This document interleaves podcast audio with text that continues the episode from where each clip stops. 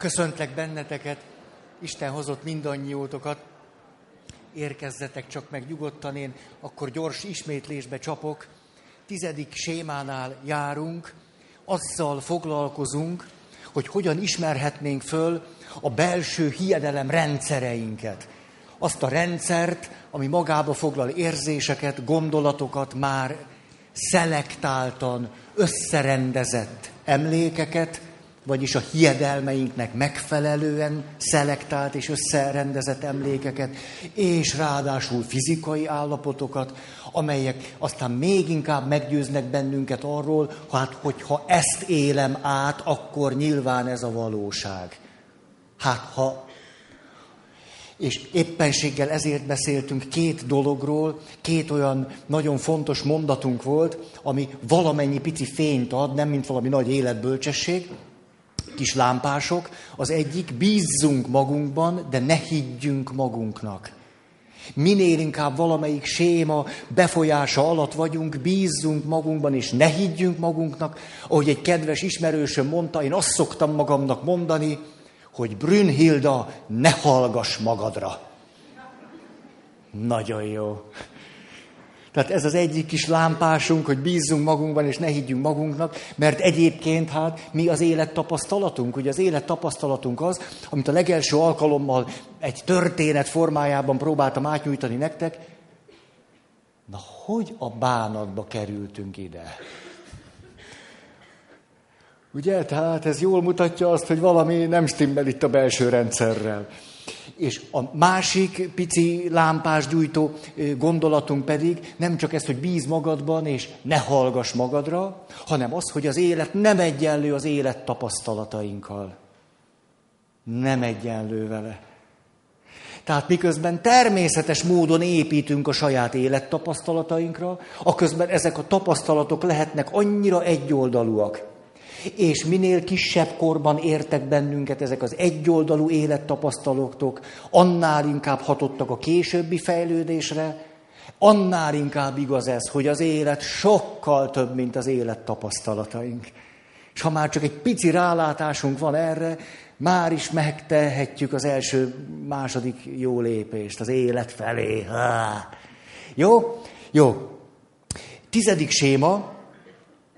Följogosítottság, grandiozitás séma, és ezen belül beszéltünk ennek a sémának az alap esetéről, amikor arról van szó, le, hát nem azt mondom leegyszerűsítve, inkább egyszerűen megpróbálva a lényeget kiemelni, azt mondhatjuk, hogy valaki számára a személyiség fejlődésében határok nem történtek kijelölésre, nincsenek megfelelő határok.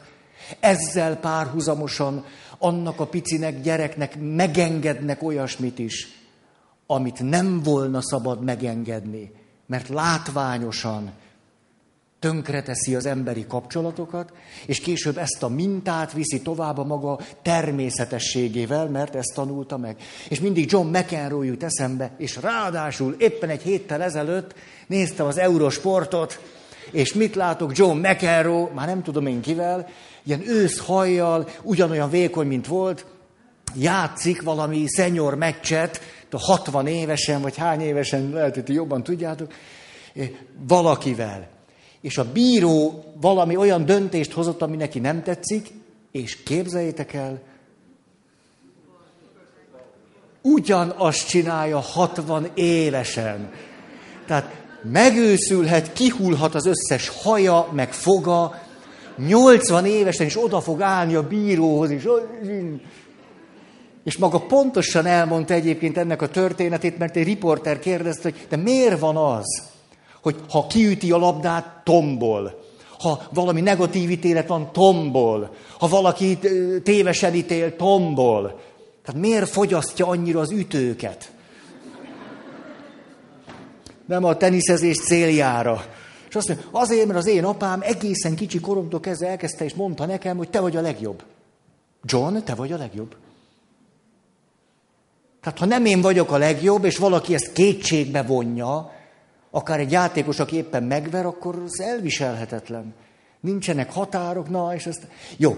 És aztán a följogosítottság, grandiozitás, belső hiedelem világának tulajdonképpen egy alesetét is kezdtük el nagyon nézni, mert hogy ez igazából sokkal inkább többé-kevésbé jellemző ránk, ez pedig a narcisztikus sérülés, kisebb-nagyobb narcisztikus sérülések, éppenséggel azzal nagyon összefüggésben és párhuzamban. Nincs elég önbecsülésed? Nem tudod pozitívan értékelni magad? Nincs elég önbizalmad? És, és, és tudhatod, hogy narcisztikus sérülésed is van. Ha van egyik, van másik is. És az egyik oldalon fölfedeztük ezt, tehát, hogy létezik narcisztikus sérülés, ha valaki alkalmatlannak érzi magát, bénának, tehetetlennek, képtelennek, és a többi, szerethetetlennek, nem jónak, nem értékesnek. Ez az egyik, van narcisztikus sérülés. És természetesen, amivel mi kevesebbet foglalkozunk, de azért leírtuk a tiszta eseteket, ez pedig, amikor narcisztikus személyiség zavarról lehet beszélni. Na ott aztán már sok minden nagyon összeállt. De ezen keresztül jól meg lehet érteni, látni, hogy mit is jelent ez a narcisztikus sérülés. Ezért nyugodtan mondhatjuk, nagyon sokan élnek narcisztikus sebekkel. Ezért jó pár klasszikus ismérve a narcisztikus személyiség zavarnak nem lesz valakire jellemző. És mégis van narcisztikus sérülése. Attól, hogy valaki tud együttérző lenni, vagy képes bűntudatot átélni, még simán lehet narcisztikus sérülése. Ezért beszéltünk erről. Nem mindegy, hogy ezt hogy tudjuk kézbe venni, kézbe tartani, különben megterheljük a környezetünket, és olyan irányba megyünk, hogy nem leszünk tőle jól. Na. És akkor, és akkor... Hm. Néztünk még valamit, ami szerintem nagyon szép, és érdekes is, és egy fontos kijelentésünk volt, le is ülök hozzá, hogy tulajdonképpen a legújabb kutatások szerint az, ahogyan például a dé es em leírja, ugye ezt minden alkalommal, ez nem tudom miért fontos, de hogy milyen is a narcisztikus személyiség zavarral élő ember, hogy a legújabb szakirodalom azt mondja, hogy ácsi, ácsi, ácsi, tulajdonképpen itt arról van szó, hogy a csökkent értékűség, szégyen, érzelmektől való megfosztottság, belső hiedelem világát kompenzáló személy, aki az én ideájával azonosul, hogy tulajdonképpen itt csak a kompenzálást írtuk le. Azt, hogy mi történik akkor, amikor ezt a lényegi sérülést kompenzálja. Ugye, hogy ez milyen fontos volt? És hogy ezért tulajdonképpen a leírásból pont a lényeg hiányzik. Az, hogy egy ilyen ember magában hordoz egy elhanyagolt, nyomorult kis gyerkőcet, aki retteg és fél, és akivel felnőttként nem akar találkozni.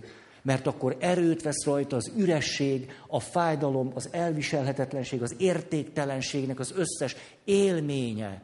Ezt el akarja kerülni. Ezért mit csinál? Vagy belemegy a túlkompenzálásba, ez akkor grandiózus önmagát elővesz és letarol mindenkit. Ugye, te gusztustalan véglény és egyéb kifejezéseket használ a házastársára. A másik pedig, hogyha erre nincsen meg valamilyen kapcsolata, éppenséggel ez is furcsa lehet, de mégis így van, nem egyszer egy narcisztikus személy költözik el otthonról. Nem csak úgy van, hogy végül a férje, vagy felesége, vagy a gyerekek ezt megelégelik, és azt mondják, hogy egyszerűen elviselhetetlen. Hanem sokszor a narcisztikus személy azt mondja, hogy most már annyiszor bebizonyosodott, hogy ti semmibe vesztek,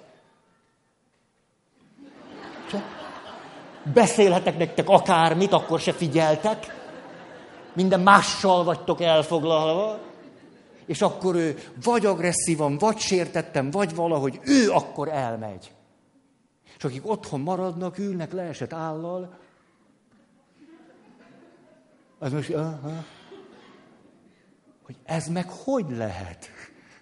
Hogy, hogy lehet az, hogy nem, nem, mi, nem mi akadtunk ki rá, hanem ő mi ránk? Szóval a lényege annak, amikor valaki nagyon komolyan narcisztikus, hogy három én állapot van benne. Ez a magányos, rettegő gyerek, aki tehetetlen, és hogyha úgy ő maradna, akkor jön egy rettenetes félelem, hogy senki vagyok, semmi vagyok. Ennek a túlkompenzálása, és amikor nincs egy ilyen kapcsolat, ugye innen indultunk, na akkor ez az ember elköltözik délrel, durral, elmegy, és akkor az önmegnyugtató működésmódba kezd. Az önmegnyugtató működésmód pedig nagyon gyakran valamilyen függőség formáját ölti. Tévé, internet, mu- munka is, igen. Munka, alkohol, drog, tök mindegy, bármi, csak... Ja, erről nem is szeretnék többet. Fontos dolgokat szeretnék mondani. Na most... A gyerekkori gyökerekről beszéltünk. Nincs föltétel nélküli szeretet, nincsen határtartás, van azonban kizsákmányolás. Szülősítés, nem lehet gyerek. Csak akkor értékelik, hogyha valami rendkívülit tesz. Egyrészt elhanyagolás, másrészt sajátosan néha észreveszik, de csak akkor, amikor a szülő azt mondja, hogy na ez tökéletes, vagy na ez rendben van. Ezért megtanulja, hogy az átlagos az azt jelenti, hogy halálra szánt. Az maga a pusztulat. Átlagosnak lenni az azt jelenti, hogy senki vagy. Tehát rendkívülinek kell lenni, hogy valaki legyél. Hú. Na, jó. Na most, akkor nézzük meg a pozitív részét. Há, ezzel akarom ma eltölteni az időt, meg egy kis agresszióval. Hogy... Csak nem nyughatok, látjátok, tehát készültem, hogy ahogyan a kudarcra ítéltség hiedelem világánál az érzelmi intelligenciáról beszéltünk, nagyon jogosan, mert kiderült, hogy az eredményesség a társas és érzelmi intelligenciával van a legszorosabb összefüggésben. Úgy most akkor a grandiozitás, följogosítottság, hiedelem világával összefüggésben beszéljünk a társas kapcsolatokról, a társas intelligenciáról, azon belül is az együttműködésről. Há, szép téma. De akkor is nem akartok együttműködni. Na most, az derült ki, hogy éppenséggel nem is olyan régen, tíz éve, tizenöt éve, kezdték el egyre jobban kutatni azt, hogy tulajdonképpen a belső motivációs rendszereink, beleértve a neurobiológiai adottságainkat, késztetéseinket, azok tulajdonképpen milyen irányba visznek bennünket. Egyszerűen megfogalmazva, tulajdonképpen belül milyen irányba érezzük az ösztönzést. Milyen irányba megy, megy az élet bennünk? Mi az, ami vonz, mi az, ami nem? Mi az, ami miatt élünk, mi az, ami miatt nem? Mi az, ami miatt reggel fölkelünk, mi az, ami miatt nem? És itt egy hihetetlen hiedelemre lehetett találni, ez pedig az, hogy Darwin óta egy kollektív őrületben leleckedtünk. Ez körülbelül a harc mindenki, mindenki ellen, és mintha a legmélyebb motívuma az embernek az lenne, hogy a túlélésért folytat ádász küzdelmet, és ezért senki se drága neki. És legfőjebb azért vagyunk hajlandók együttműködni, hogy sikeresebbek legyünk a túlélésért folytatott küzdelemben. Nem, de ilyesmiről hallottunk. Most már pontosan tudjuk, hogy pont fordítva van. Az ember neurobiológiai motivációs rendszere az együttműködés felé visz bennünket. Tehát nem csak, hogy társas lények vagyunk, hanem a létezésünk alapjaitól kezdve, tényleg az alapjaitól, tehát a sejtjeinktől, a hormonjainktól, a génjeinktől kezdve, tulajdonképpen az együttműködés felé vagyunk irányítva. És mikor jelenik meg az agresszió? Amikor az együttműködés valamilyen nehézségbe ütközik, kudarcot szenved, vagy éppenséggel annak érdekében válunk agresszívvá, hogy a kapcsolatainkat megőrizzük. Tehát pont fordítva van, mint ez a közkeletű hiedelem. Na erről szeretnék hosszan, hát hosszan nem tudom, mai alkalommal. Azt mondja, mi az, ami felé a legmélyebbről érezzük a belső indítatásainkat. Most majd árnyaljuk a képet, azt lehetne mondani, aki egészséges, ezt érzi. Minél jobban megsérültünk, annál inkább ez a belső rendszer deformálódik. De majd erre kitérek. Tehát azért most valaki, hogy dehogy is így van, én egyáltalán nem, fütyülök a többiekről. Nem. Tartottam egy előadást valahol, hogy a siker nem boldogít, ez volt az egyik lényegi mondani való. És valaki fölállt, egy férfiam, és, az, és hogyha nekem az a legfontosabb,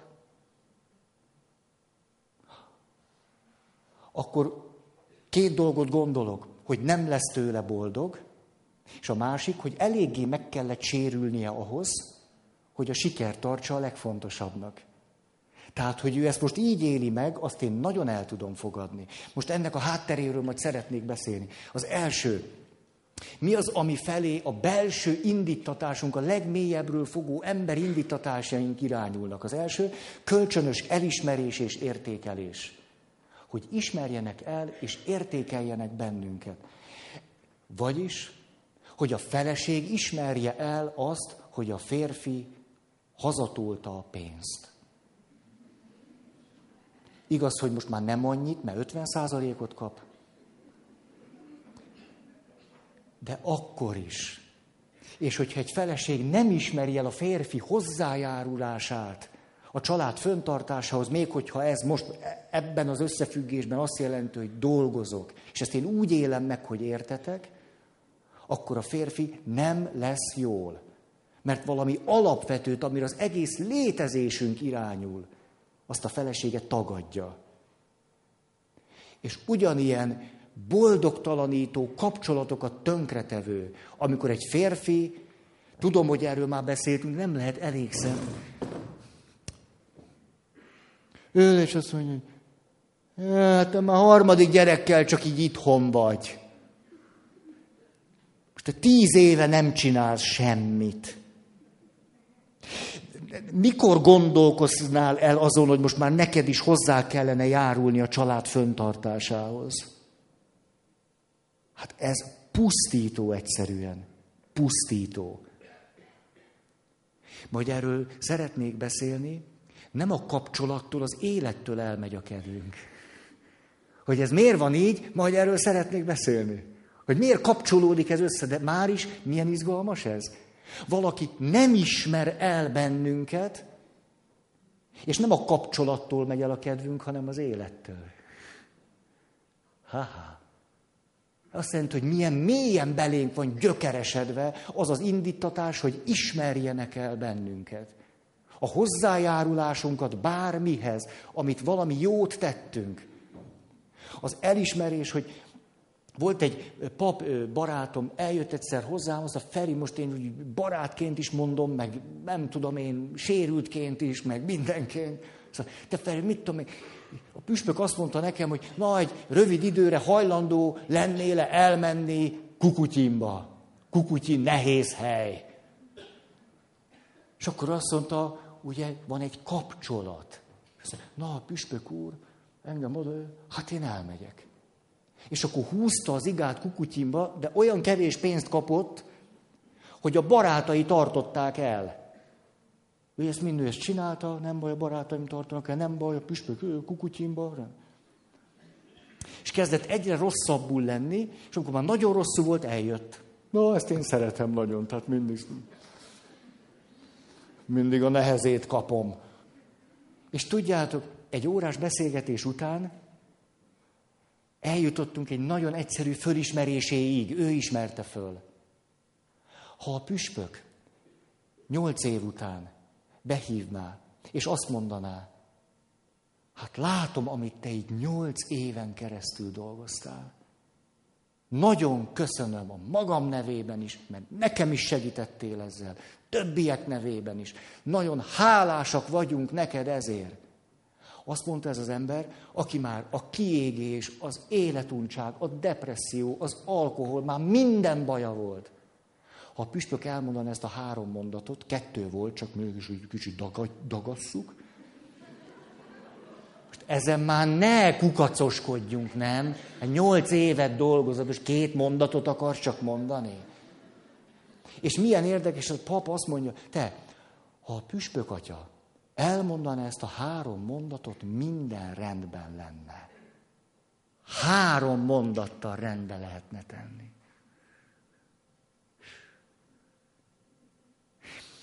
És mondok egy pozitív példát. Éppen a múlt héten egy atya elmondta ennek a színét. Azt mondja, képzeljétek el, a püspök elhelyezett Kukutyinba. Nem tudom én, hogy a püspökös történetei. Nem? Na, majd utána nézek. Azt mondja, képzeld, mi történt. Behívott a püspök, hat éve vagyok Kukutyinban, és azt mondja, figyelj Józsi, Laci, Peti, Brünnhild. Brünnhild. Ezt így, ezt múltkor találtam ki, ez nagyon tetszik nekem. Jól el vagyok magammal, ez a lényeg. És elismerésben részesítem magam, látjátok? És nem szorulok senkire.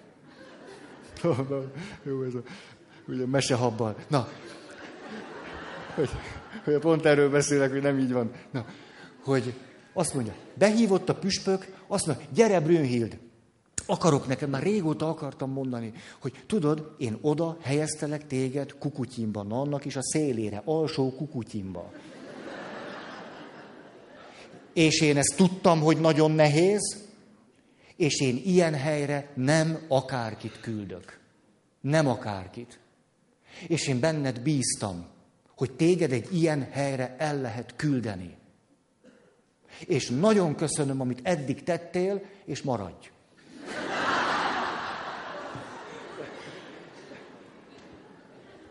És mi, mi, mi következett ebből? Hát persze, hogy maradt, az így. Most kétszer annyit még végig tolok, az tuti biztos. Nem érdekes ez? Tehát évekig mindent bele tudunk tolni három mondatért. És nyilván nem a három mondatért, hanem olyan mélyről van bennünk élettani, biológiai, hormonális, idegrendszeri, minden, amit akartok.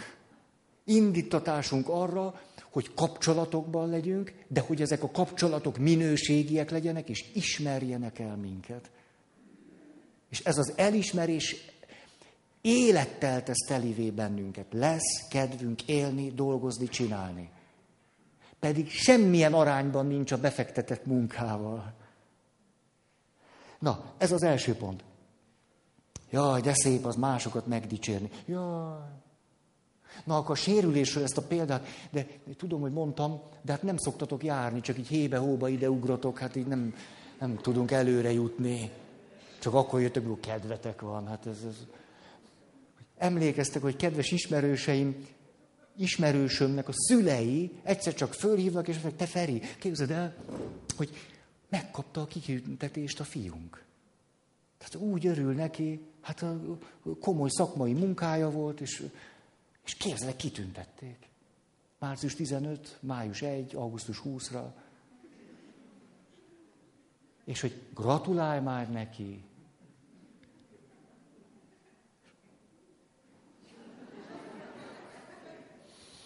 Nekem ez furcsán hangzott. Nem tudom, nektek furcsa. Nekem egy kicsit furcsán hangzott. Hát mi a szülei kérik, kedves ismerősöm, hát akkor... Fölhívtam, szia Brünnhild! Hát én szívből gratulálok neked. Na, nem annyira magamtól, de... Na jó, ezt nem mondtam. Meg magamtól, csak az ösztönzést nem magamtól kaptam. Hát én tényleg szívből gratulálok neked. Az, hogy ez a te szakmai munkádnak mekkora elismerés, hát tényleg, még nekem is jól esik, hogy beszélek róla.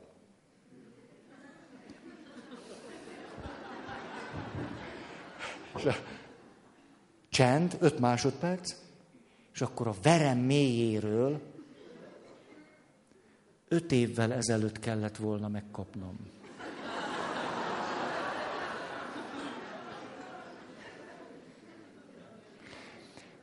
Ez az, amikor már van egy sérülés. Narcisztikus sérülés. Ez egy narcisztikus sérülés. Hogyha ő benne egy jó talaj lenne, megkapja az elismerést, jól van. De hogy egy elismerést képes volt a fonákjára fordítani magában. Ez a narcisztikus sérülés. Helyről nem is nagyon tudtam megszólalni. Nem mintha a narcisztikus sérülés ismeretlen lenne számomra, de ez a változata egy kicsit meglepett. Na, tehát első, nem tudom, hogy ezt... Látjátok, hogy milyen hihetetlen mélyről jön az elismerés utáni vágy. De ez a vágy valahogy az, az élettel együtt jövő vágy. Az élni akarásunk is ott van benne. Na jó, második. Vegyenek észre. Figyeljenek föl ránk. Figyeljenek oda ránk. Tehát innen kezdjük. Egyáltalán vegyenek minket észre. Figyeljenek föl ránk. És figyeljenek ránk. Nem érdekes ez, hogy önbecsülés hiányával élő társadalmunkban, kötődési zavarokkal élő felnőtt társadalmunkban, persze ezt aztán reprodukáljuk, amerikai kutatás kilencvennégy százaléknak a legfontosabb a siker. Ez tulajdonképpen mi? Miért áhítozik a legtöbb ember ma arról, hogy siker, rendkívüliség, egyediség? Most éppen megy egy reklám, valami bárányok mennek ott, és mindegyik valami lehetetlen színre van festve, és valami ilyen szöveg megy el ott, hogy mindenki rendkívüli akar lenni. És akkor nem tudom, egyéb Milka csokit, és az leszel. Tehát lesz... Na erre iszom is egyet. Tehát persze egy ilyen egészen lehetetlen. És most látjuk akkor, hogy amikor bármelyikünk ki akar tűnni a tömegből, rendkívüli siker, elismertség, like özön, like cunami, hogy akkor emögött tulajdonképpen egy sokkal mélyebb motiváció indítatás rejlik. Hogy figyeljenek ránk föl, vegyenek minket észre, törődjenek velünk, figyeljenek ránk, ez van mögötte.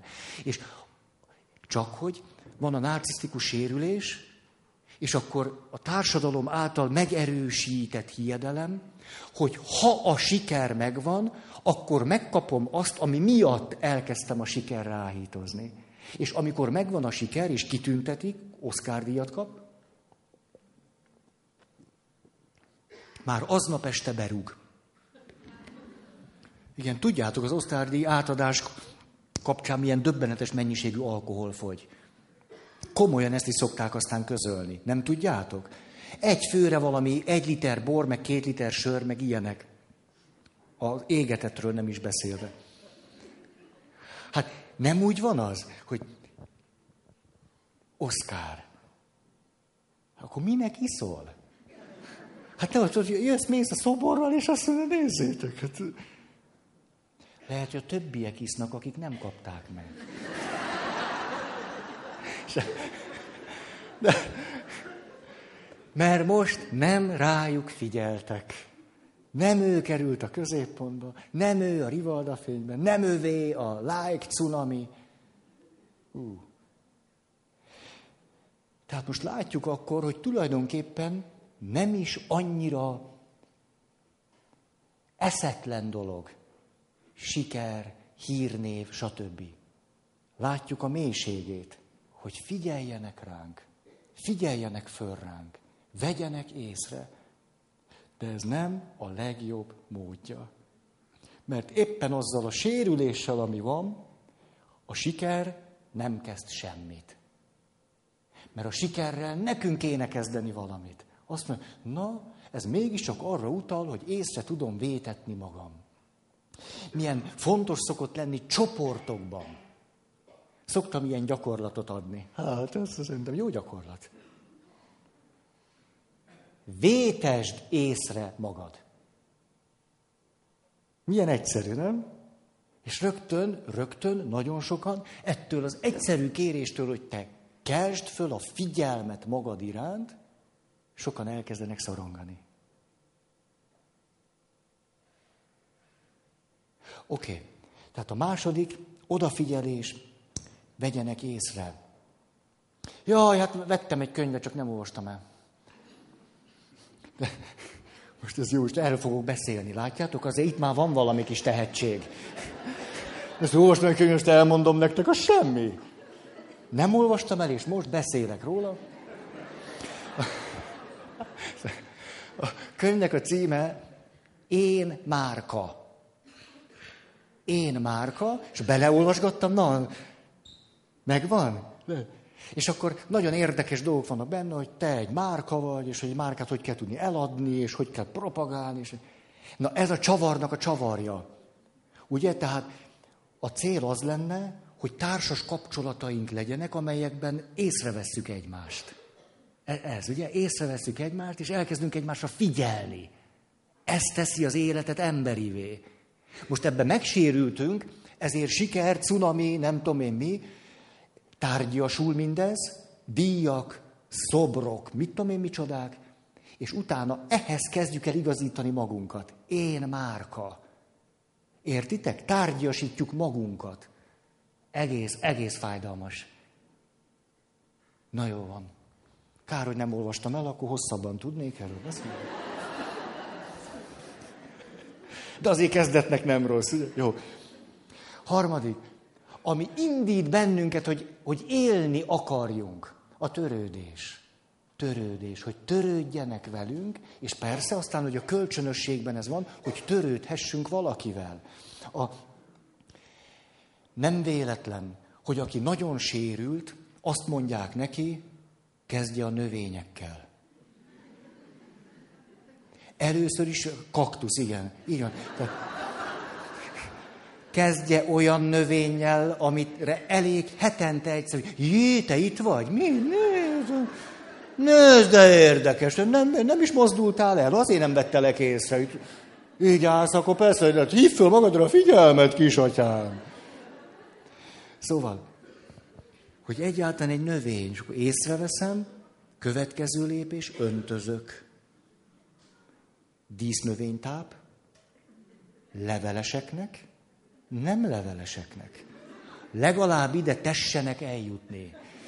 És aztán jöhetnek az állatok, és legvégül emberi kapcsolatokra adhatjuk a fejünket. De most mondok egy szépet, akinek ez is sok. Aki úgy érezné, hogy ő a növényekkel eddig pórul járt. Van ilyen köztünk is. Tudom, tudom, tudom. Neked egy más utat mutatok neked. Neked mutatok utat neked. Kezd el egy tárgyal.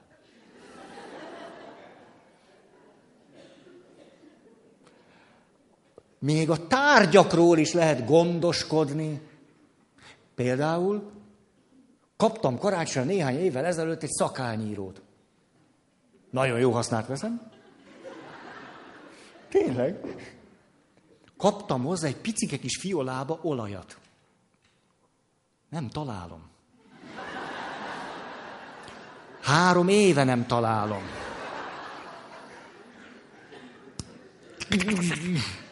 Tépi a hajam. Nincs meg az olaj. Ez így megy három éve. Most a... Le... Tehát tárgyakról is lehet gondoskodni. Férfiak kezdhetik az autóval. Most már remélem nyári gumival mész. Most már nyári gumi. És milyen érdekes a kereskedelemnek a, a, a nyilván a pszichológiai érzék. Bemész az autó, nem tudom hova, szerelőhöz, és akkor az gyönyörű csillog, villog, minden olyan, mint hogyha valami emberi helyen lennél. Kérem, az autó kapott egy új égszíjat, új folyadékokat adtunk neki, kapott négy új gyertyát, és megkapta azt a törődést, amit százhuszonöt ezer szervizen meg kell kapni. Úgy beszélnek egy tárgyról, mint egy emberről. Így kapott, az autó kapott. Az, hogy kicseréltük az égszíjat. Hát az mi? Hát mi? Kapott. Jó, tehát örömhír, kezd egy tárgyam. A nőknél a szakálnyírót nem ajánlom annyira, de autót se. Nem, nem, nem. Segítsetek, milyen tá... lakás? A mi? Ne hülyéskedjek. Te várjál most, egy Bermuda háromszögre irányítottad a figyelmem. Ez soha eszembe nem jutott. Komolyan? Ne haragudjatok, mert fontos dolog történik velem. Azt hallottam, hogy mosógép. Azzal lehet törődni. Komolyan? Ti ezt csináljátok? A nők ezt csinálják. Ti törődtök a mosógép?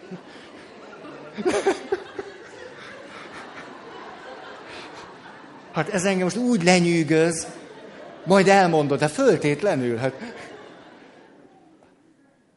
És igényli. Na, jó, megyünk tovább, nőtársaim. Tehát törődés. Negyedik, személyként való bánásmód, zárójel, szeretet. Azt nevezzük emberek között szeretetnek, hogyha személyként bánnak velünk. Tehát személyként való bánásmód.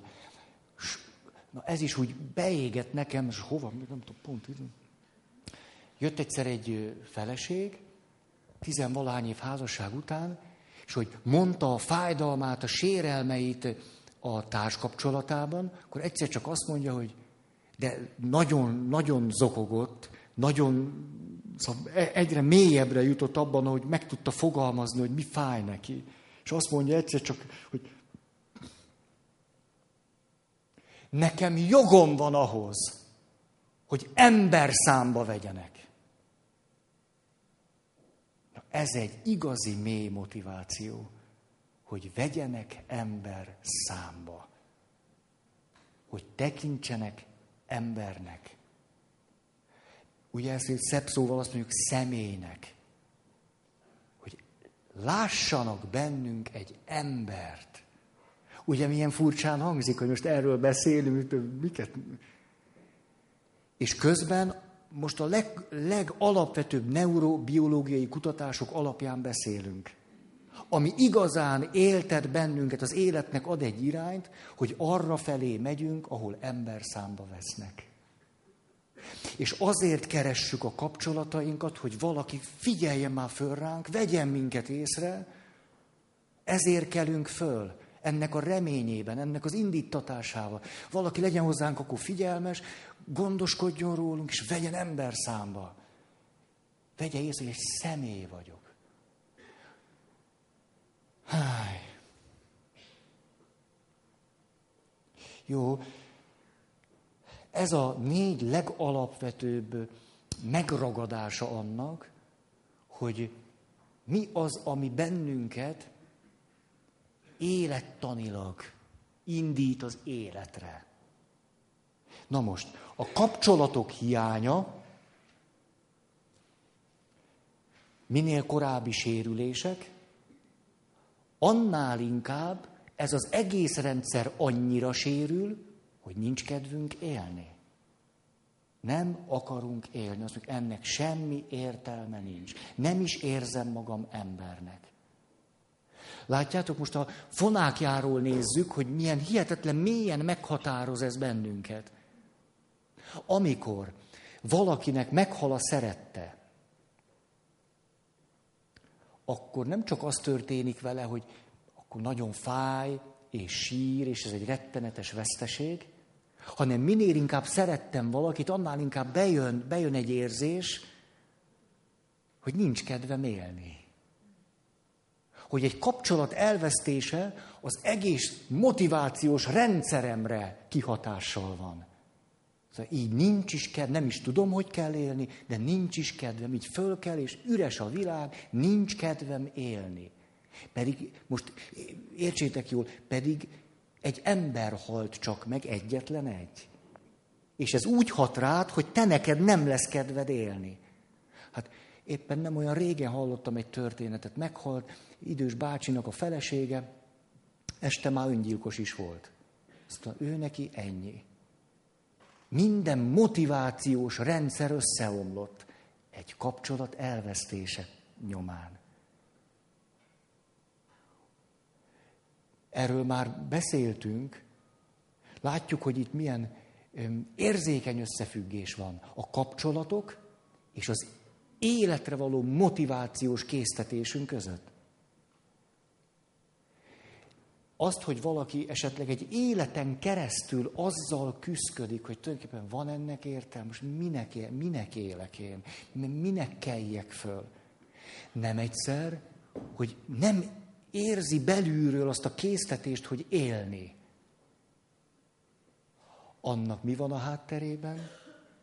Korai, kapcsolati, kötődési zavar. Nem akarták, hogy megszülessen, akár el is akarták vetetni, nem gondoskodtak róla, tam-tam-tam-tam-tam. És ez a teljes belső motivációs rendszerre, ha ez korai szakaszban történik és tartósan fönnáll, életre szóló hatást gyakorol.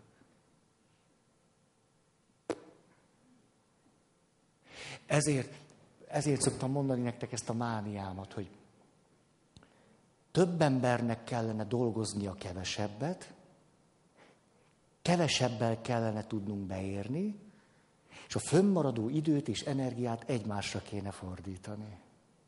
És ezt tartom megtartó csökkenésnek. Megtartó csökkenésre volna szükségünk.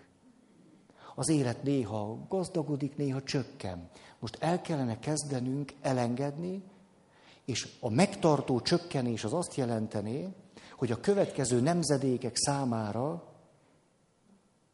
olyan kapcsolati világot, hálót teremtünk, amiben lesz kedvük élni. És lesz is miből, meg mivel.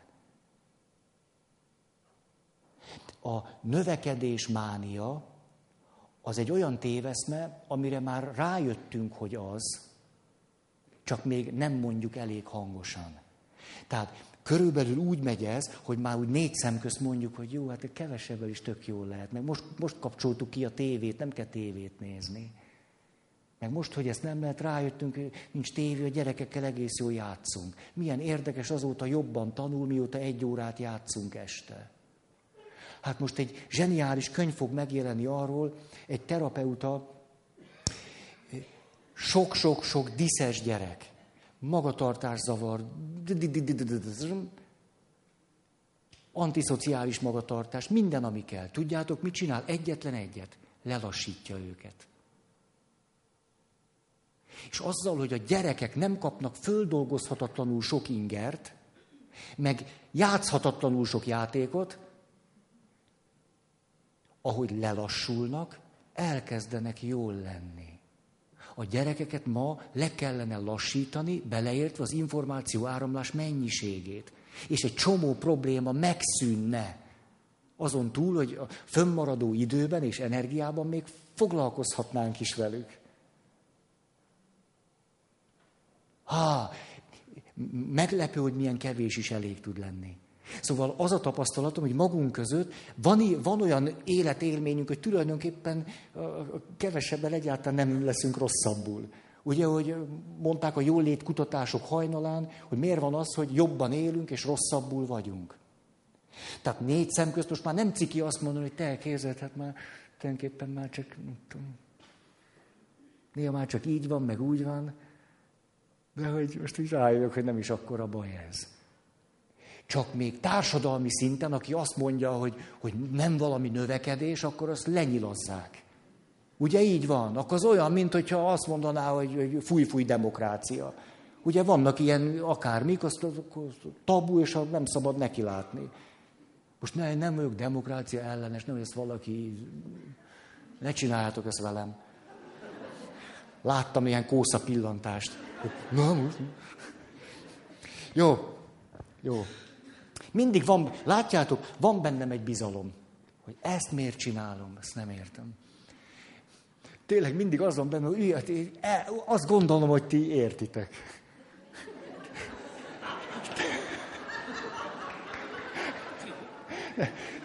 Tényleg, nem tudom mi ez. Na jó van. Na, erről is mindjárt szó lesz. Ha-ha. A gyerekek,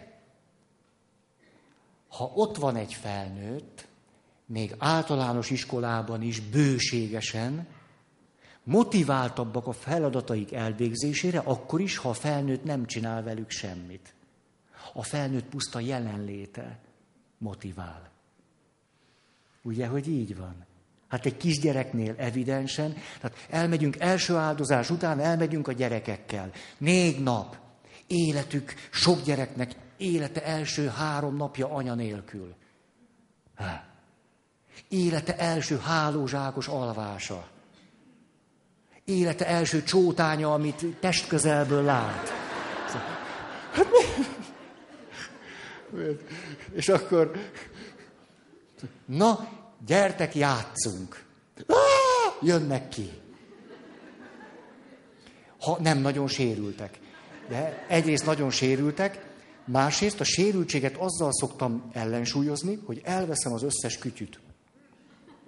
Ezt a szülőknek is kihirdetem, akik azonban szeretik a gyerekeiket, ezért nem engedik el őket iPhone-ok, iPad-ek, polypedek, mopedek, mindenek nélkül. Azokat úgy külön össze kell gyűjteni. Az elvonási tünet enyhítése céljából este van fél óra, amikor meg visszakapják, és akkor...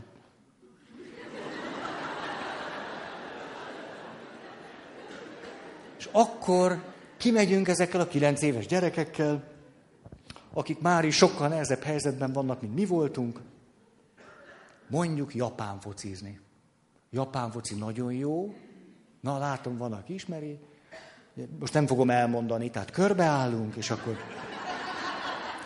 gumilabdát gurigatunk, vannak győztesek, sok vesztes, és meddig szeretjük játszani? A gyerekek addig szeretik játszani, amíg a felnőttek is ott vannak. Ha azt mondom, na, játszatok még akkor egy játékot, megyek el, öt gyerek már is, már ül a...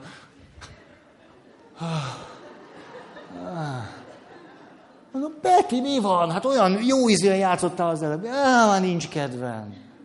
Olyan sok volt. Gyere, Peti, hát verjük meg a Brünnhildet. Igen? Na, jó, jó.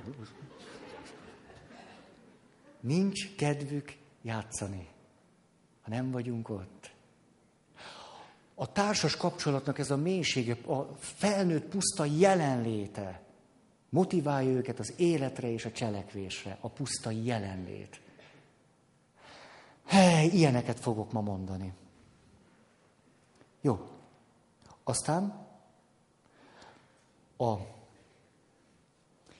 a személyként való észlelés, bánásmód, gondoskodás, fölfigyelés olyan mélységesen alapvető szükséglet, hogy tulajdonképpen a létfenntartási szükségletünket is megelőzi. Már majmoknál is, embereknél is valakit elvesztünk, kiközösítenek bennünket, megvetésben részesülünk, kizárnak minket a körből, mi történik, sápat lesz az arcunk, tehetetlenné válunk, és kevesebbet eszünk. Nem lesz kedvünk enni, ugye, hogy így van? Valaki komolyan gyászol, mint hogyha az egész motivációs rendszert, aminek, aminek alap, alap eleme, hogy eszem. Ki van kapcsolva? Nem, nem számít az evés, nem számít, és valahogy fogy, és fogy, és fogy. Egy kedves ismerősöm gyakorlatilag csontra, bőrre fogyott a férje halála után. Csontbőr volt, egyszer rossz volt ránézni. Nem evett. Ugye az, hogy valaki ennyire mondjuk egy személlyel való kapcsolatában éli meg a saját létezését, és ezt az egész belső rendszert, ez nyilván egy sebzett dolog, hogy kizárólag egy személyhez tudta ezt kötni, és másokhoz nem, de akkor is jól mutatja a jelenséget. Állatok is kevesebbet esznek. Már az állatoknál is így van. A, a társas kirekesztés nem pusztán, az áll, nem pusztán azzal bénítja a belső motivációs rendszerünket, hogy kevésbé jutunk az erőforrásokhoz, vagy akkor nem kapunk, nem tudom, ezt vagy azt, hanem biztos hallottatok most egyre inkább történeteket, internetes történetet. Azt az ápolónőt, akit az újságíró fölhívott, emlékeztek? Fölhívta az újságíró nő, hogy ott fekszik, mondjátok, hogy hívják, Katalin, vagy nem tudom ki. Ugye? Hogy? Ez honnan jött? Ott fekszik Katalin, az angol, vagy brit, nem tudom, uralkodói ház, szemefénye, és hogy ő a családból telefonál, és érdeklődik Katalin hogyléte iránt. Ez nem volt igaz, mert újságíró volt. És az egyszerű nővér, most hívták föl a királyi palotából, ugye rögtön megmondott minden adatot, megjelent a bulvár sajtóban, erre elindult egy nagy megosztás. Hogy lehet ilyen hülye, hogy lehet ilyen béna, egyébként is meg a titoktartást is megszegte, tik-tik-tik-tik-tik. Mit csinált a nő? Öngyilkos lett. Öngyilkos lett. Tehát a kirekesztés, még hogyha olyan emberektől történik, akik nem is a személyes körébe tartoznak, ez a döbbenetes, ugye? Mert ha a férje, a feleség, a gyerekei mondják azt, hogy el innen, idegenek, ahogyan őt kirekesztették, megvetették, ez elég volt az öngyilkossághoz. És most olvastam, ebben nyilván valami sérült struktúra is van, de éppen ez mutatja jól, hogy nem, ez nem a sérülésről szól önmagában, hanem ennek a logikájáról. És egy tíz napja, vagy két hete, nem is tudom, mikor olvastam, egy valóság show, valami túlélő show, Ausztrália mellett, ha jól emlékszem, valami szigetem, és egy orvos ott van a stáb tagjai között, és akkor ott ilyen kaland, meg nem tudom mi, túl kell élni valamit, azt nem tudom, jó, minden. És egy fiatal srác, huszonvalány éves, életerős, izmos gyerek, egy nap alatt szívbetegségben meghalt. Ez egy brit orvos volt egyébként, harminc év körüli ürge, aki már többedik ilyen adásban volt a csoportnak az orvosa, és elkezdték kikezdeni. Hogy az lehetetlen, hogy nem vette észre, milyen orvos, aki nem veszi ezt észre, nem kapott időben segítséget, előbb kellett volna. Az orvos mit csinált? Ő is öngyilkos lett. Pedig nem a közvetlen környezetéből jött az, hogy nulla vagy, senki vagy, hanem csak úgy a világhálón. A világhálón való egymás fölötti arctalan ítélkezés sokkal negatívabb következménnyel jár, mint ahogy azt gondolnánk. Sokkal. Mert olyan alapvetően a motivációs rendszerünk annyira, hogy éljünk és élni akarjunk, ez annyira a társas létezésünkhöz kapcsolódik, hogyha ebbe elkezdünk beleveszni, minden életkedvünk elmegy. Tönkre megy ez a motivációs rendszer. hogy milyen nagy hatást tud ez gyakorolni, erről van saját élményem is. Egyszer valaki hozott nekem öt oldalt, te tudod, hogy rólad ezt írják. Meglepő, hogy ez milyen, milyen erős élmény, hogy egy ismeretlen, nem tudom én, átkoz téged. Nagyon erős élmény. Ez indirekt módon azt is mutatja, hogy milyen ö, nagy jelentősége van a közvetlen emberi kapcsolatoknak. És az megint nem érdekes, hogy, hogy milyen sokan vannak, akik rá vannak cuppanva arra, hogy mások hogy látják őket. Mi, miért vagyunk szinte függők attól, hogy és akkor most lájkoltak, nem lájkoltak, most mit ír? Ez a társas lényiségünk miatt van. Tehát ami miatt ez érdekel bennünket, az egy értékes dolog. Mert az a fontos, hogy észrevegyenek minket, hogy törődjenek velünk, hogy figyeljenek ránk, hogy emberszámba vegyenek. És amikor úgy érezzük, hogy nem vesznek minket emberszámba, akkor hihetetlen, hihetetlen belső motivációs rendszerünk kezd összeomlani. Akkor ez most érthető. Úgyhogy, na ezért, és elmér, nem tudom, most szerintetek csapongok? úgy, úgy, úgy bennem is megy, meg úgy kifele is megy, nem tudom, hogy ezért szívesen bevezetném, nem hallottam, hogy valaki ezt mondta volna még, a morális intelligencia kifejezést. Morális intelligencia. Akkor látjuk, hogy például annak, hogy ki, hogy mind beszél a másikkal, vagy a másikról, annak is de fontos volna, hogy legyen egy intelligenciája. Régebben sokkal inkább parancsokról beszéltünk. Ma már ezt gazdagabban látjuk. A parancsok ennek az intelligenciának csak egy szűk szeletét teszik ki. Főleg, hogy a parancsok tulajdonképpen tükröződései kellene, hogy legyenek a belső, alapvető meggyőződéseinknek. Ugye akkor van valaki jól, ha belülről hall egy hangot, hogy ne árts neki, ne bántsd. Ez egy belső hang, mégpedig egy katol- kategórikus belső hang, egy, egy parancsoló hang. Az a jó, ha valakiben van egy ilyen parancsoló hang.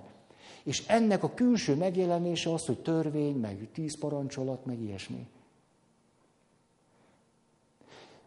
Jó, na, gyerünk, téma, menjünk lépésről lépésre. Jó. Ha, mégis egy újabb történet.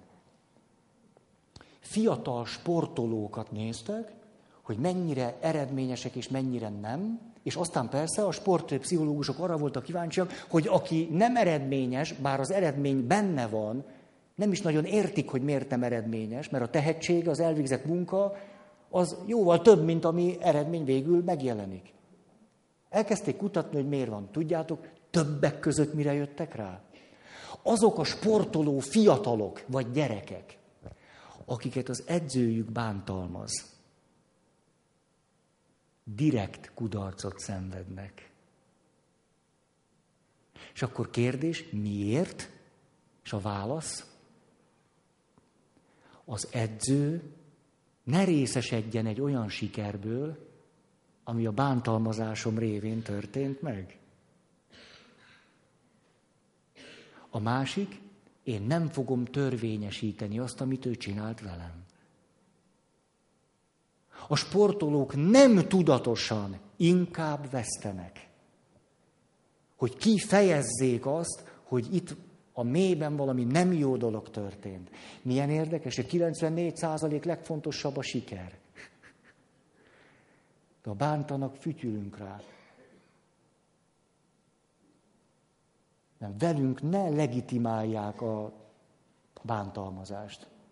Nem, akkor inkább vesztünk. Ú, jó.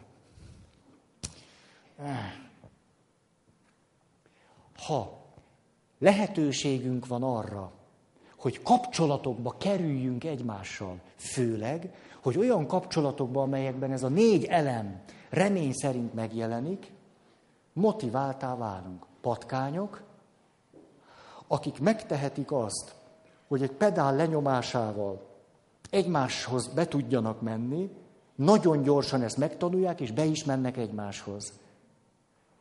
Szükség, akarnak, két dolgot már a patkányok is akarnak együtt lenni, és ami az egyik legizgalmasabb, a kudarca ítéltség sémánál nem mondtam, pedig legalább ötször szerettem volna. Hogy képzeljétek el, hogy már a patkányok is néha bizonyos dolgokat azért tesznek, hogy átéljék, hogy képesek megtenni.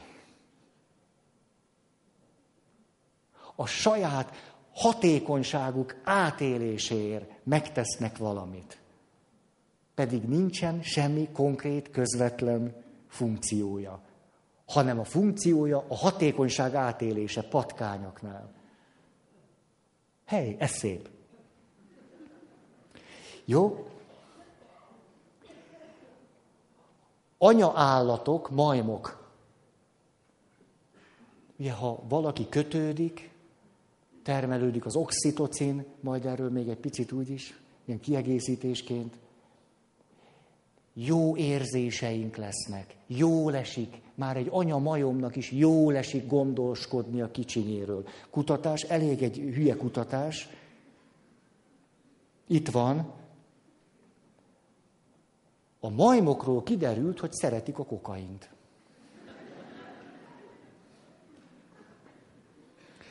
Anyamajmok, ha lehetett választani a kicsinyek, kicsinyükkel, saját kicsinyükkel való törődés és a kokain között, inkább a saját kicsinyükkel törődtek.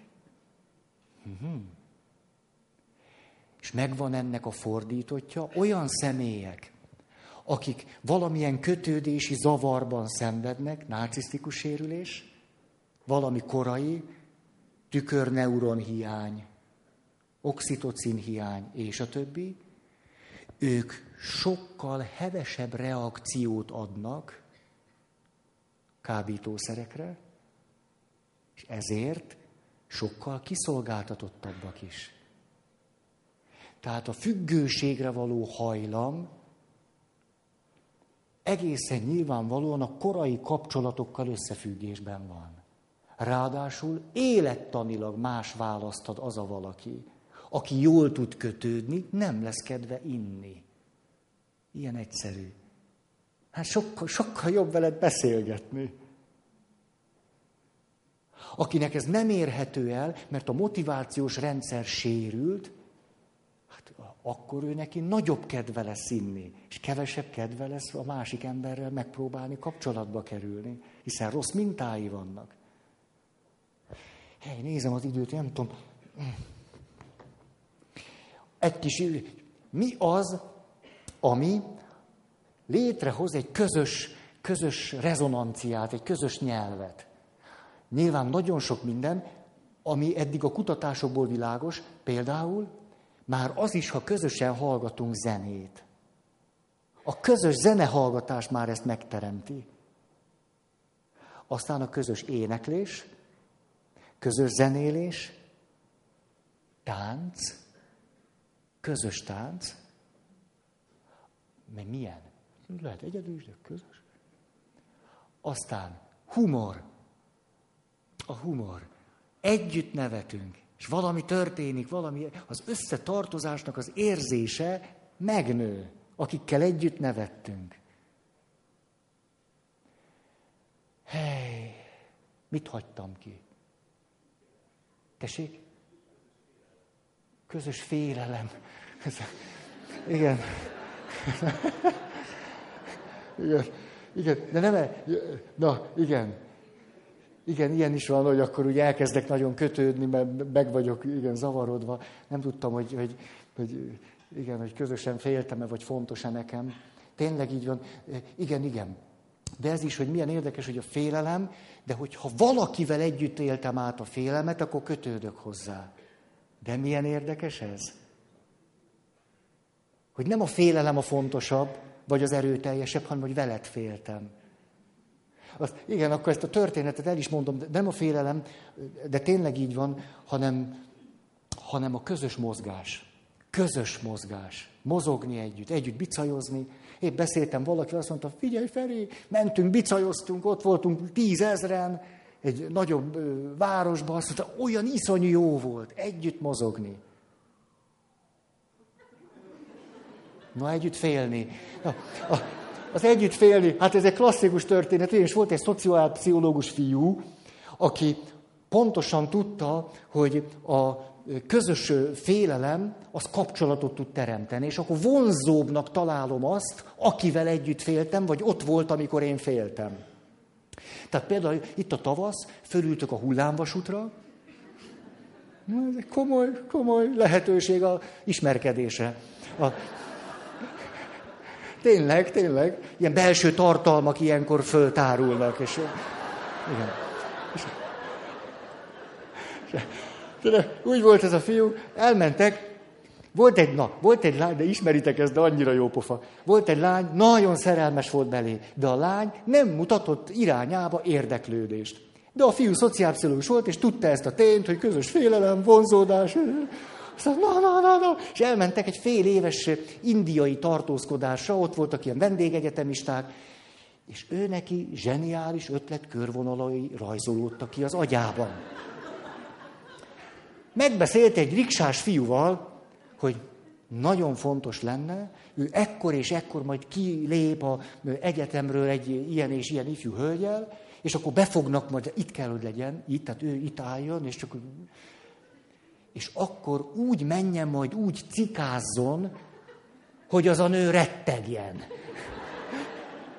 És hogy akkor ő mellette ül, és majd ő, ő ott lesz erős vállával, és jó dezodorjával, és... És minden úgy is lett, ahogy a fiú kitalálta. Tehát jött riksás, jött bá, bám, azt mondta, cikázott, mind, kapaszkodott, félt, sikongatott. Vége volt az útnak, a fiú azt gondolta, most, most a babérokat. Most, most, most, most szüretelünk. Úgy kérdően ránézett a nőre, aki még minden nyárfa nevén remegett. És a nő azt mondja, láttad, milyen jó képű ez a riksás fiú?